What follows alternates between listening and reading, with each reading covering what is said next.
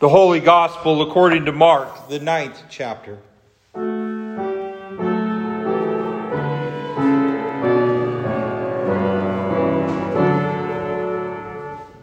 John said to him, Teacher, we saw someone casting out demons in your name, and we tried to stop him because he was not following us. But Jesus said, Don't stop him for no one who does a mighty work in my name will be able soon afterwards to speak evil of me. For the one who is not against us is for us. For truly I say to you, whoever gives you a cup of water to drink because you belong to Christ will by no means lose his reward. Whoever causes one of these little ones who believes in me to sin, it would be better for him if a great millstone were hung around his neck and he were thrown into the sea. And if your hand causes you to sin, cut it off. It is better for you to enter life crippled than with two hands and go to hell, to the unquenchable fire. And if your foot causes you to sin, cut it off. It is better for you to enter life lame than with two feet to be thrown into hell. And if your eye causes you to sin, tear it out. It is better for you to enter the kingdom of God with one eye than with two eyes to be thrown into hell, where their worm does not die and the fire is not quenched. For everyone will be salted with fire. Salt is good, but if the salt has lost its saltiness, how will it make it salty again? Have salt in yourselves and be at peace with one another. This is the gospel of our Lord.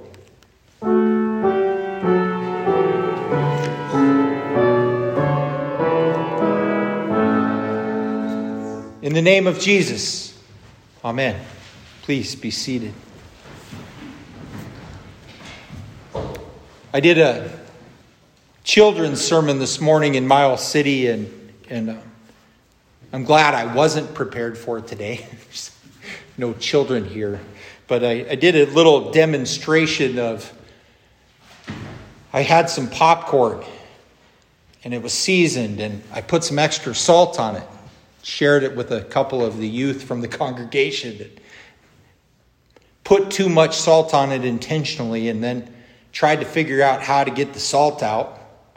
So I had a clear container and then I, poured a crevasse of water and filled the tub of popcorn. There's a young girl sitting in the front and she's yelling at me, No! No! And I said, Well, I'm going to try to make it salty again. I think I ruined it, but maybe I can bring it back. And I tried to douse it with salt, and she started yelling at me again, No! no! it just, one of those stories that it, w- it was good to, to witness and get the, the youth involved. And those are good times. She'll probably be telling that story about the crazy preacher that tried to get the salt out of the popcorn for a long time. Dear Saints, I, I ask you this evening to think for a moment about something that is very special, precious to you. And this morning we reflected on those young kids. I mean, they were precious, special to their parents. It could be anything. Just spend a few moments trying to think of something that maybe you have or you possess, something that's in your life that is the definition of special or precious, precious just, just to you. Maybe you're thinking of a family member, a loved one, or a friend. Maybe it's something that you have at your house that you've collected. Maybe an award, a trophy,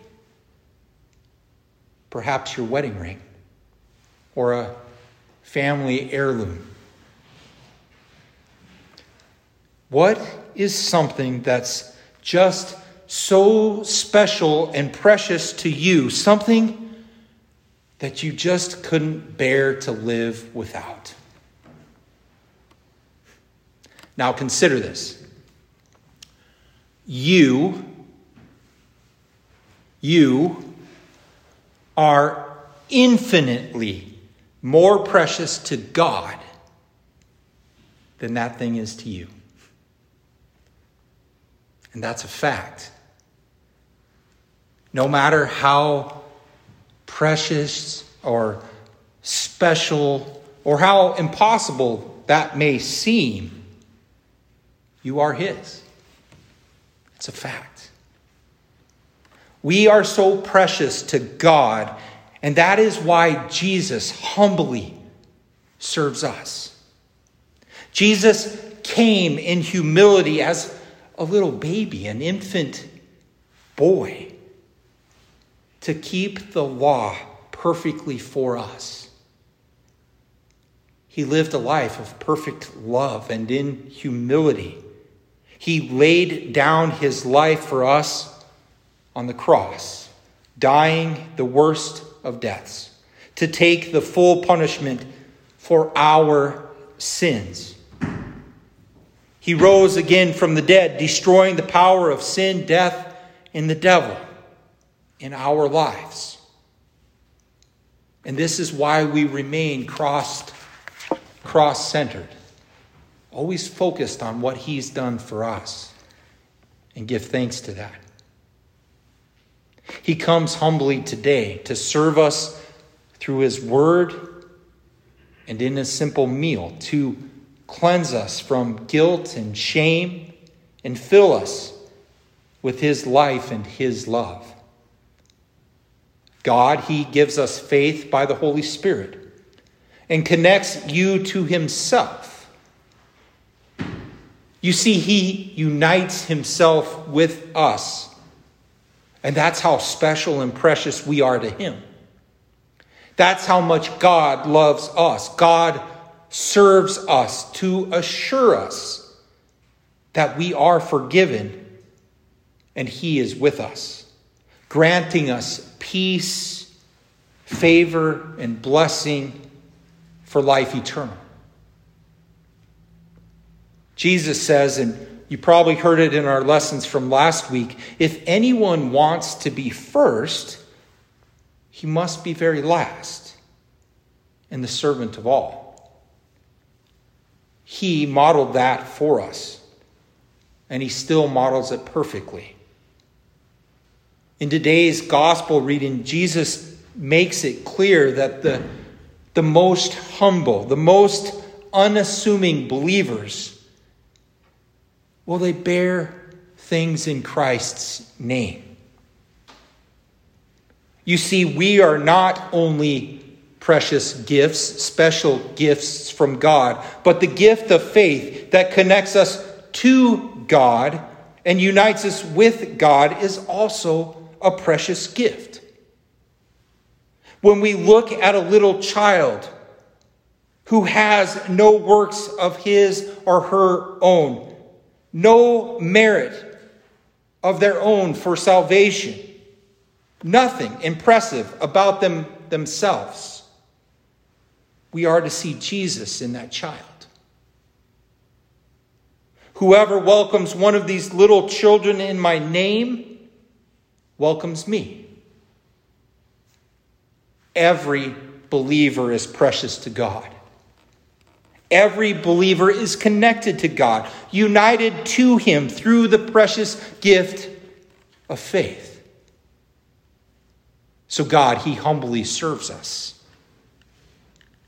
And something that God does in service to us is that he warns us about the seriousness, seriousness of our sins. You see, Jesus says, if anyone causes one of these little ones who believe in me to sin, it would be better for them to be thrown into the sea with a large millstone tied around their neck. Jesus is not literally advocating self mutilation. We are not to actually cut off our hands or pluck out our own eyes, but he is warning us. And he's wanting us to see the graphic consequences of willingly continuing in sin and warning against anything that could cause a believer to lose their precious gift of faith and so uh, end up in hell, in condemnation. Perhaps we should paraphrase the scripture lesson for today like this Hell is real. Don't mess with your own faith or the faith of another. If your hand causes you to have doubts, well, cut it off. That's better than going to hell, isn't it? If your foot causes you to have doubts and lose faith, cut it off. That's better than going to hell. If your eye causes you to have doubts and lose faith, well, then pluck it out. That's better than going to hell. You see, Jesus is wanting us to not take our faith lightly. It's more special, it's more precious than anything else that He gives us. And He warns us. He says to be very careful that we not do anything that will cause another one to lose or even to deny their own faith. Yes, God preserves us in our faith. God keeps serving us because we're precious to Him. And He wants us to stay in our faith, which is so special and precious. But don't take things lightly if our work, our hobbies, our own families, things that are special and precious to us, anything else is getting in the way of God's service to yourself, if anything has the potential to hurt your faith or the faith of another precious believer, then we need to reassess our own priorities. Do we truly fear, love, and trust in God above all things? God does not want you to have anything else in place of Him. He's a jealous God because He wants to continually serve you. So draw near to Him through His humble word and his sacraments because you are precious to him. And he wants to keep you precious and have your faith be strong. As you do this, what you'll find is you'll find yourself serving others. And in doing so, you're serving Christ if it's just giving a neighbor a simple cup of water, a quiet word of encouragement, that's valued by God. He sees it. Jesus humbly serves us and enables us to serve one another, even the most in the most humble service. It's so important because the believer who is served they are connected to Jesus and is so precious to him. You see, it's really important that we don't take lightly anything that could cause us or anyone else to lose or deny confidence in God and his promises, and so reject the precious gift of faith and wind up in hell. We're often tempted to think that you know, this is okay. We can do this, or maybe we'll just go along with that. I still believe in Jesus. That command of the Lord doesn't, well, it doesn't really pertain to me. You see, because I still believe.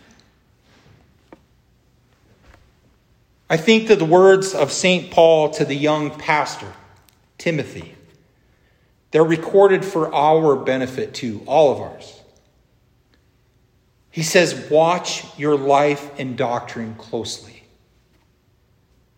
persevere in them. Because if you do, you will save both yourself and your hearers.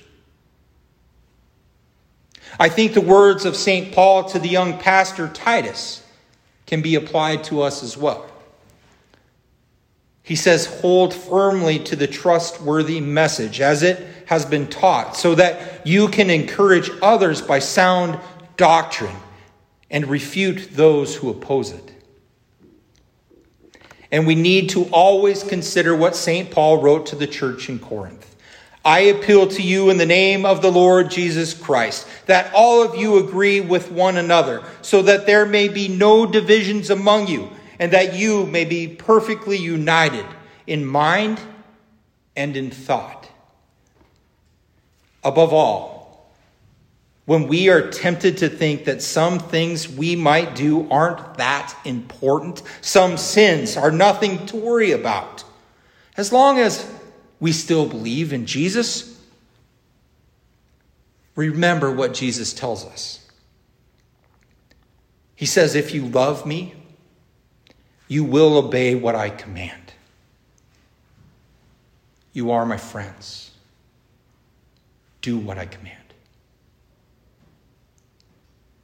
It is absolutely true that we are saved by grace through faith by Christ alone, not obedience. But that doesn't give us a license to take sin and disobedience lightly. The God who lovingly serves us calls us to watch ourselves, to take sin and error seriously, so that we let nothing jeopardize our own salvation or the salvation of others through offending them and their confidence in the truth. But know this for sure God does have mercy on us, poor and miserable sinners. Now, that is such good news because we know that the struggle against sin the struggle that we have on a daily basis, well, we actually and usually fail often. In Matthew 15, Jesus says that the problem of sin is one of the heart. It's what comes out of a heart that makes a person unclean. So even if we could cut off our hands and pluck out our eyes, it wouldn't actually stop sinful thoughts and motives that come out of our hearts. You see, Jesus has come to serve us. He came to serve us when we were not ready to serve him. He came and washed us by water and the word and gave us a new heart, new hope, making us pure with his own holiness. And that's what he continues to do every time that we receive his holy and precious body and blood in the sacraments.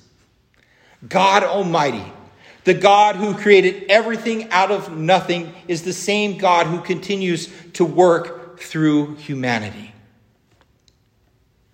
Dear Saints, Moses, Moses begged God to take away the burden of his leadership responsibilities begged him. He didn't want that vocation anymore. You see, what God does, though, is instead of removing Moses from his call, his vocation, God provided further evidence of his providence and his care, God's providence and care. When the disciples saw a man not of their group cast out demons, Jesus assured them that it was good and right to do this in his name. Dear Saints, our limits vary, but we all tend to reach them sooner or later. God is near, God Almighty. Look to the Lord, cry out to Him. He is listening. Just as the Spirit of the Lord came down in the cloud for Moses and the people, God has sent his Spirit, his advocate, to help you. He opens his hand to give you good things, gifts, faith in mercy and in grace. Rejoice in that. Even in sickness, God wants you to call on him in prayer, having others pray for you as well. And this is a powerful medicine that he has. Even so, these trials, well, they're often used by God to purify and preserve us in our faith. Do not lose hope. Trust in the Lord. Grumbling, complaining, we have a tendency to do that, don't we? But you see, it not only causes us to lose focus, it often is meant by ourselves to distract others from our own failings. Instead of casting out demons, the disciples they complained about others who were exorcising evil spirits. In the church, we cast aspirations on those who do not minister the way that, well, we think they should. And this is generally done to deflect attention from the fact that we are not busy with kingdom work ourselves. How many people have we chased away from Christ's church by this behavior? It would be better if a millstone were tied around our necks instead of grumbling. We should be salt in each other's lives, purifying, healing, preserving, and bringing out the best flavors in each other, witnessing our faith to them and giving of it freely. Our God still serves us as his baptized people in this congregation so that by his grace he enables us to be at peace with one another, seeing Jesus in one another and serving us as he speaks to us through his word to strengthen our faith, the gift of which is precious and special beyond any measure, any gift that he has given to you. Through this precious gift, God declares you holy and righteous, as if you have lived as perfectly as Jesus himself. The Apostle Paul states in Romans that God has revealed enough of himself in creation that we ought to know of God. He did this. He did this work for you. He is God Almighty even if you don't know who He is yet. Praise the Lord.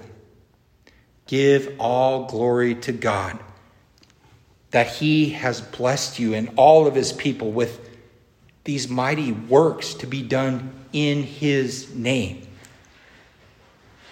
We know our God, and that gives us such peace. The peace that surpasses all understanding. May it guard your hearts and your minds through Jesus Christ our Lord. Amen.